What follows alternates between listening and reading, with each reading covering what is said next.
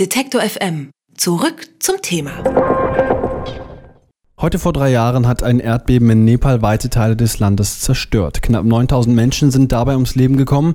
Mein Kollege Adrian Breda war vor kurzem in Nepal, um über den Wiederaufbau zu berichten. Und der geht ziemlich langsam voran. Warum, das erklärt er mir jetzt. Er ist nämlich bei mir im Studio. Hallo Adrian. Hallo. Erzähl mal, wie ist die Lage in Nepal vor Ort?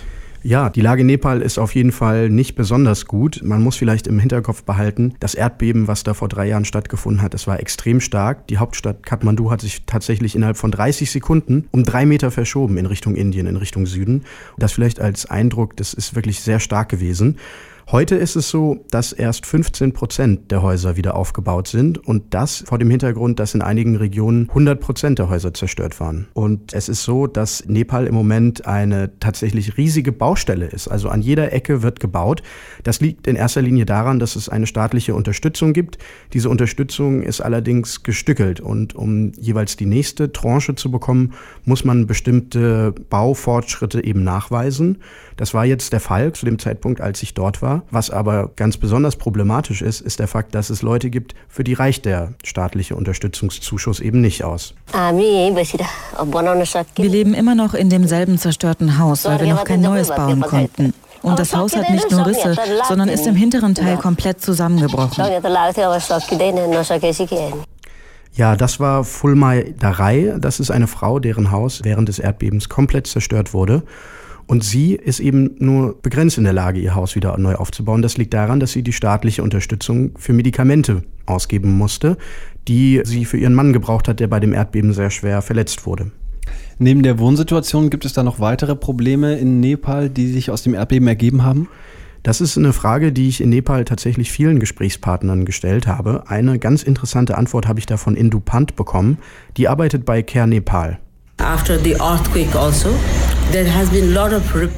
nach dem Erdbeben gab es viele Berichte über Kinder, die versteckt wurden, Jungen wie Mädchen. Die werden nach Indien gebracht, um dort zu arbeiten.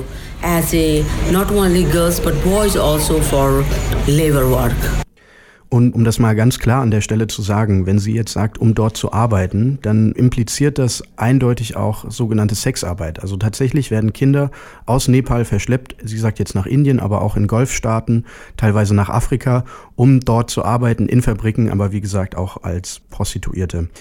Ein anderes großes Problem ist, dass nach dem Erdbeben Kinderehen sehr stark zugenommen haben. Und das ist problematisch, denn wenn die Kinder erstmal verheiratet sind, dann gehen sie oft nicht mehr in die Schule, sondern kümmern sich eben zu Hause um die Familie und um den Hof. Kinderehen werden in einigen Gebieten als Überlebensstrategien benutzt. Ganz einfach, weil die Eltern dann weniger Münder zu füttern haben. Warum dauert das denn so lange, das Land wieder aufzubauen? Wir haben schon gesagt, drei Jahre ist das Erdbeben her und die Probleme, die du gerade beschrieben hast, die sind ja bis heute da. Die sind tatsächlich bis heute da. Es gibt da ganz viele verschiedene Gründe. Einer ist, dass eben die Materialien einfach ganz teuer sind. Da haben sich die Preise zum Beispiel für Ziegelsteine insgesamt verdoppelt im Vergleich zu dem Zeitpunkt vor dem Erdbeben. Tatsächlich ist es auch so, dass einfach Arbeitskräfte, besonders Maurer, sehr gefragt sind und dementsprechend auch eben sehr teuer. Die sind weitgehend über Monate und Jahre sogar ausgebucht. Der zweite Grund ist, Nepal ist ja ein sehr gebirgiges Land. Das heißt, es ist sehr schwierig, dort Straßen zu bauen. Es gibt sogar Dörfer, die man mit Autos überhaupt nicht erreichen kann. Da kann man sich vorstellen, ist es sehr schwierig, Baumaterialien hinzubekommen.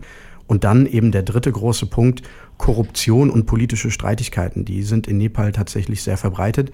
Als Beispiel, es gibt eine staatliche Wiederaufbaubehörde, die wurde allerdings erst acht Monate nach dem Erdbeben gegründet, weil in Kathmandu konnte man sich nicht darauf einigen, wer die denn leiten sollte. Wie geht es denn jetzt weiter mit Nepal? Kannst du einschätzen oder gibt es allgemein Leute, die sagen können, wie lange dieser Wiederaufbau noch dauern wird und wie lange es dauern wird, bis vielleicht auch wieder der Normalzustand einkehrt? Die Frage habe ich in Nepal vielen Leuten gestellt und habe da auch viele verschiedene Antworten bekommen. Vielleicht kann ich einfach mal die Extremwerte nennen. Also die niedrigste Schätzung liegt so bei zwei Jahren bis zweieinhalb Jahre. Dann gibt es aber auch Leute, die sagen, nee, das dauert mindestens noch sechs Jahre. Also man merkt, die Prognose ist an der Stelle sehr schwierig. Das liegt allerdings auch daran, dass man eben gar nicht genau weiß, wie geht es denn weiter, wie ernsthaft wird der Wiederaufbau vorangetrieben. Ein Beispiel, man hat sich zum Beispiel dazu entschieden, dass man sagt, alle Häuser, die neu aufgebaut werden und die Unterstützung durch die Regierung bekommen, die müssen erdbebensicher sein und ein erdbebensicherer Wiederaufbau, der dauert natürlich länger. Und an solchen Entscheidungen sieht man eben, es kommt darauf an, wie man sich entscheidet, den Wiederaufbau zu gestalten. Mhm.